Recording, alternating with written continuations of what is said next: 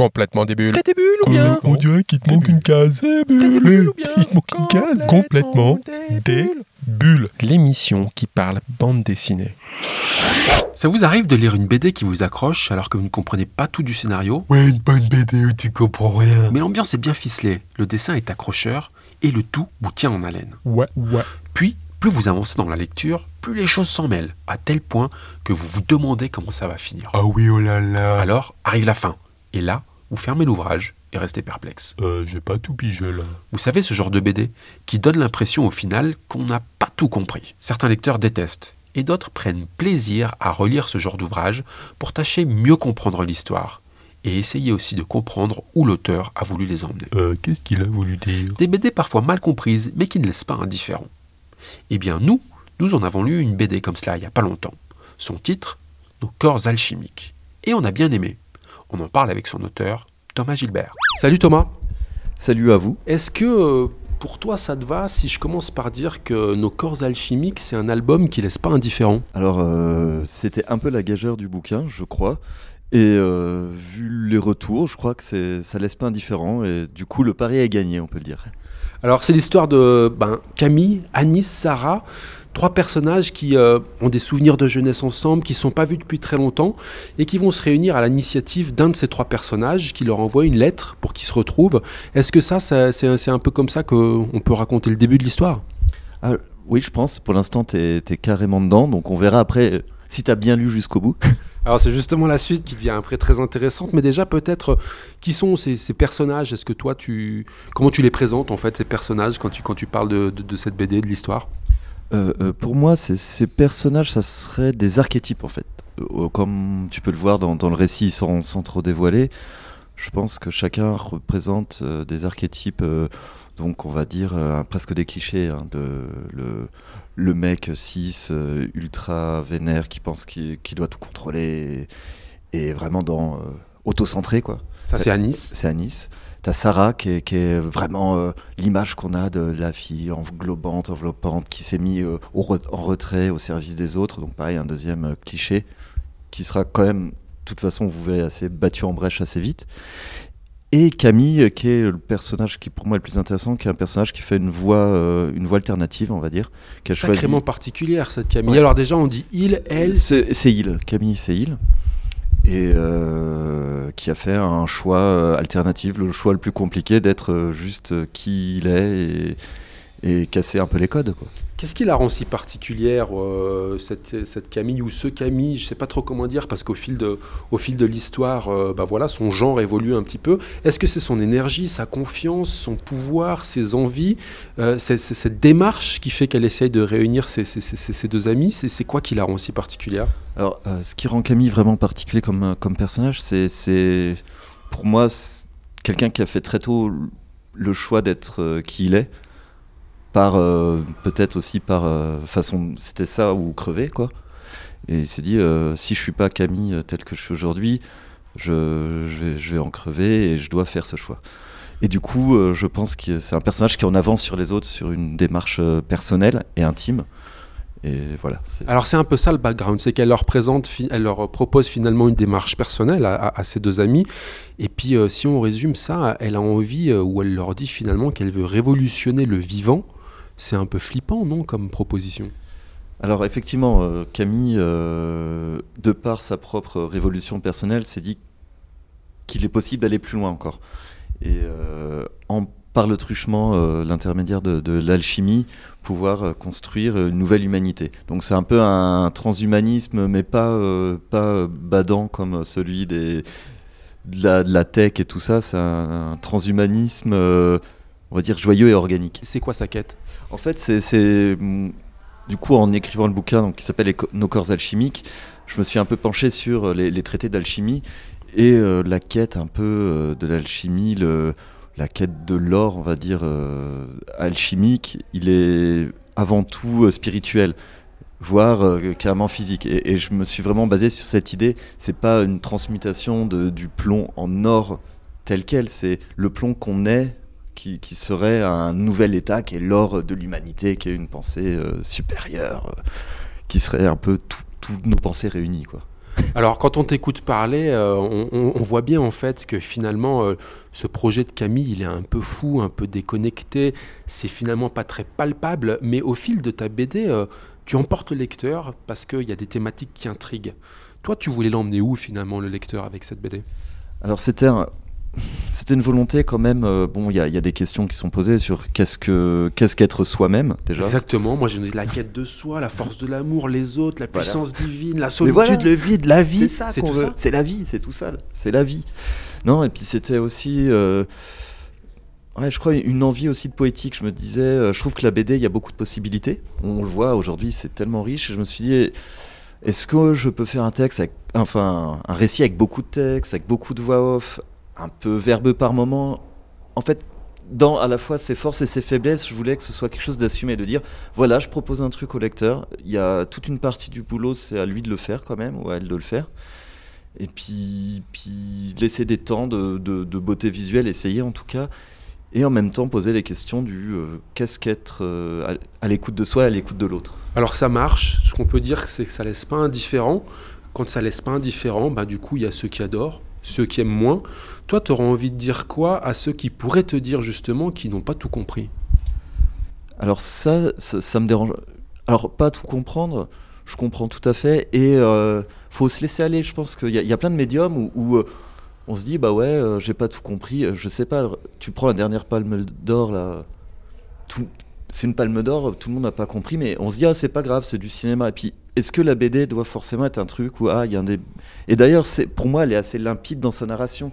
On n'est pas perdu dans ce que je raconte, mais bah, je laisse la place au lecteur et dire euh, est-ce qu'on est dans un moment onirique ou vraiment dans le réel euh, bah, Voilà, c'est pas très grave en fait. La question elle est pas si grave. Alors nous, on adore ce genre de BD qui emmène justement le lecteur, une fois qu'il a refermé, il essaie de comprendre ce que tu as voulu dire. Et puis en fait, tu touches à des thématiques qui invitent aussi à des réflexions personnelles.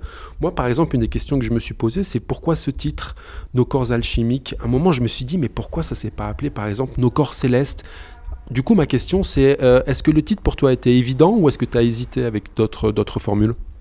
Euh, non, c'est c'est venu assez vite. C'est aussi une. En fait, j'avais une phrase plus longue et en général, j'ai toujours des idées de titres un peu à rallonge. Et c'est mon éditeur qui dit non, euh, garde, euh, pourquoi pas nos corps alchimiques? Et ça sonnait bien, je trouve. Et effectivement, la, question, c'est c'est le, tout, donc nos, et ça part des corps, effectivement, euh, et de différents éléments alchimiques qui les composent, en fait. Le scénario, en fait, il te vient comment? Parce que c'est vrai que on a l'impression que du coup, c'est beaucoup de travail. Est-ce que c'est un projet du coup que tu avais en tête depuis longtemps? Et puis comment euh, tu arrives finalement à, ébaucher et à finaliser une telle histoire? Alors effectivement, il a mis pas mal de temps à mûrir. En, général, j'aime bien avoir des idées euh, très en amont.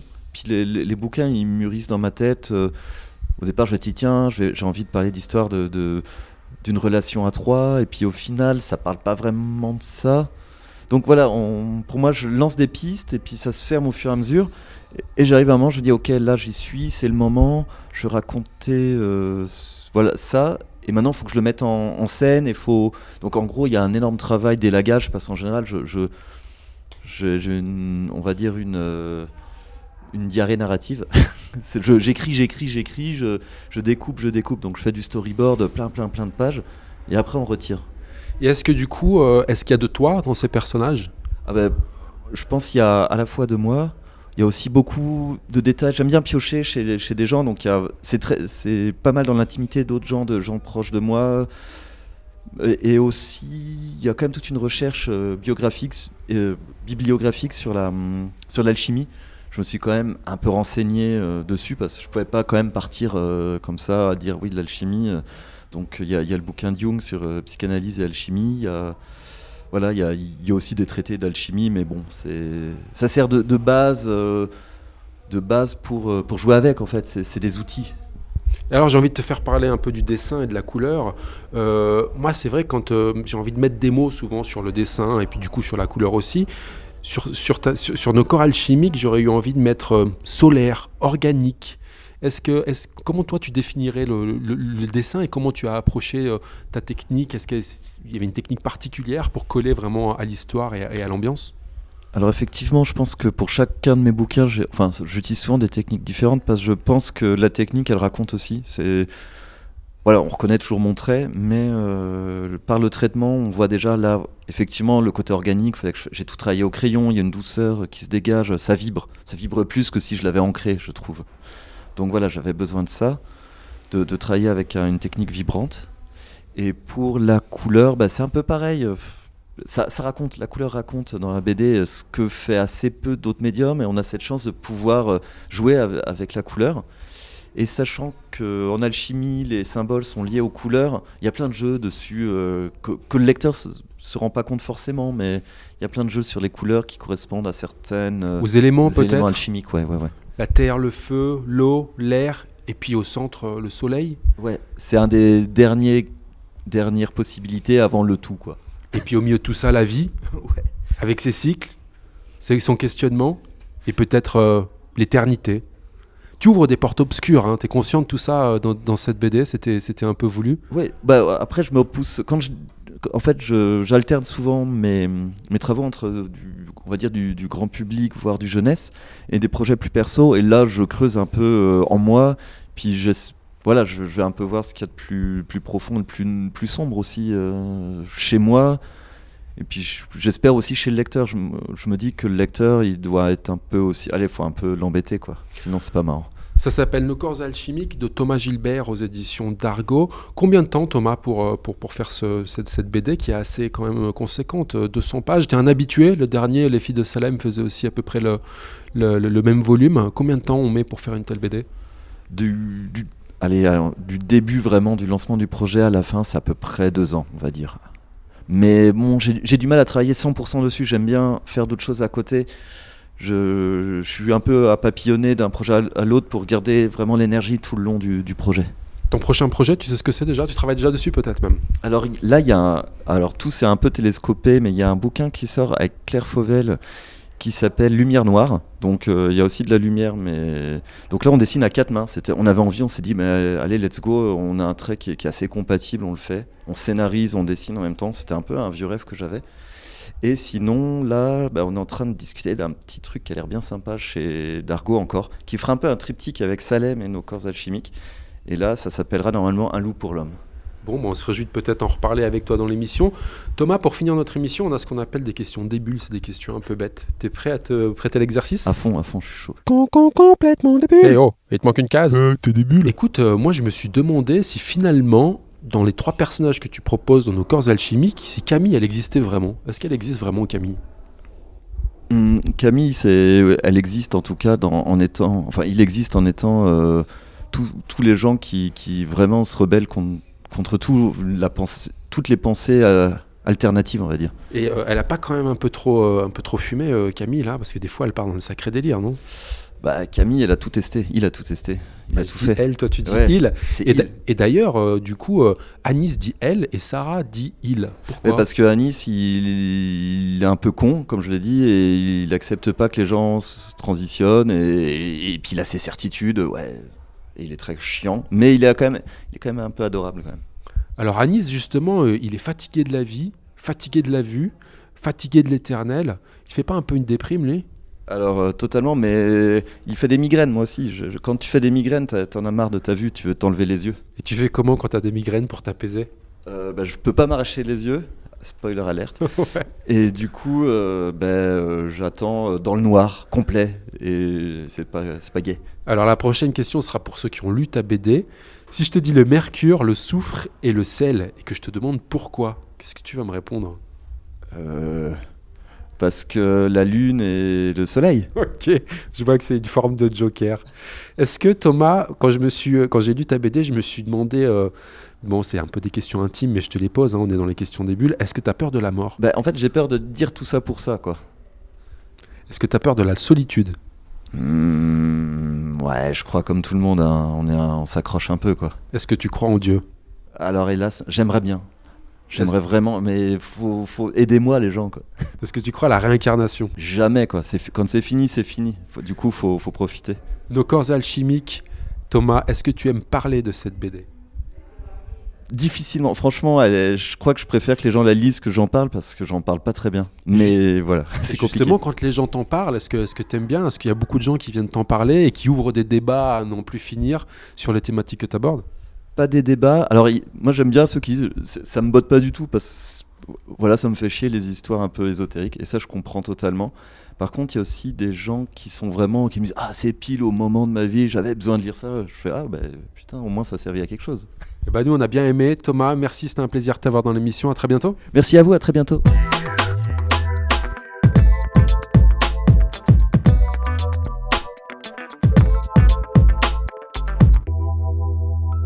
Et pour finir, voici la sélection de quelques albums que nous vous conseillons si vous souhaitiez vous caler une petite bande dessinée tout prochainement.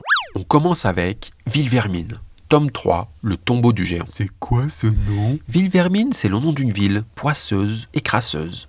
Un espace urbain et industriel triste et puant. Ah d'accord. Dans cette ville peu attrayante, un certain Jacques Peuplier propose des services bien particuliers. Il a le don de retrouver des objets perdus. Euh, comment qu'il fait Comment fait-il? À vrai dire, il a un pouvoir un peu particulier, puisqu'il entend parler les objets. Encore un illuminé. Non, non, vraiment, il peut s'entretenir avec les objets, recueillir leurs témoignages, leurs souvenirs, leurs confessions. Cool. Un pouvoir extraordinaire. Villevermine avait présenté son univers particulier dans un premier diptyque à succès. Et bien dans ce troisième album, Jacques Peuplier est de retour pour enquêter sur le meurtre d'un géant. Oula. Une histoire encore peu banale qui le mènera dans les égouts de la ville où d'autres géants se cachent. Une vraie ambiance dans cette série qui mélange aventure, fantastique et enquête. C'est de Julien Lambert aux éditions Sarbacane. On continue avec Talion, un virus qui menace la vie des hommes, Encore un virus? un environnement si pollué que l'eau n'est plus buvable et qu'un nuage de pollution voile en permanence le ciel. La teuf. Des très riches qui vivent plutôt bien au-dessus de très pauvres qui peinent à survivre. Sympa aussi ça. Ça ressemble fort à notre monde, me direz-vous. Bah oui. Eh bien non, bienvenue dans la cité de Forenheim, dernier bastion humain du royaume de Talion. Talion comme la loi du talion. Dans un décor cyberpunk, Billy, jeune fille privilégiée et intrépide, aide les laissés pour compte. Elle a l'air cool cette Billy. Elle détourne les ressources réservées à une noblesse décadente qui attend impatiemment la mort de son roi Sirius Talion, monarque éteint d'une dynastie frappée d'infamie. Ce premier tome s'intitule Racine et pose les bases de ce qui sera un triptyque. Ça, ça veut dire trois albums. Le premier en tout cas est ultra graphique et présente un monde fantastique et apocalyptique qui malheureusement s'avère assez proche de notre monde à nous. Un premier album rondement mené par Sylvain Ferré qui officie à la fois au dessin et au scénario. C'est aux éditions Glénat. Et on finit avec Pierre Rouge, Plume Noire. C'est parti pour un périple chinois et une approche poétique d'un des événements les plus dramatiques de l'histoire chinoise. L'Empire du Milieu. La gigantesque armée de l'empereur Ming assiège la forteresse du roi Yang. Yang, yin, yin yang, comme le yin yang. Toute la population du royaume a trouvé refuge derrière les hautes murailles de la ville. Et les soldats royaux sont prêts à lutter jusqu'à la mort pour défendre la cité et ses occupants. Mais le courage ne suffit pas toujours. Tu attends. Une fable chinoise sur la violence et l'absurdité de la guerre, portée par un dialogue poétique entre un corbeau et une montagne. Un plaidoyer humaniste et pacifiste, porté par le talent graphique de Thierry Robin, un spécialiste et passionné du monde asiatique, et qui aura passé plusieurs années en Chine pour réaliser cet ouvrage. Pierre Rouge, Plume Noire, c'est aux éditions d'Argo. Voilà, voilà. Alors, bonne lecture. Et comme on dit dans l'émission, les bulles, il n'y en a pas que dans le champagne, mais aussi plein les BD. Et le 9e art, lui, se consomme sans modération. Alors, soyez des bulles. Complètement des bulles. des bulles Euh, on dirait qu'il te manque une case. Il te manque une case. Complètement des bulles.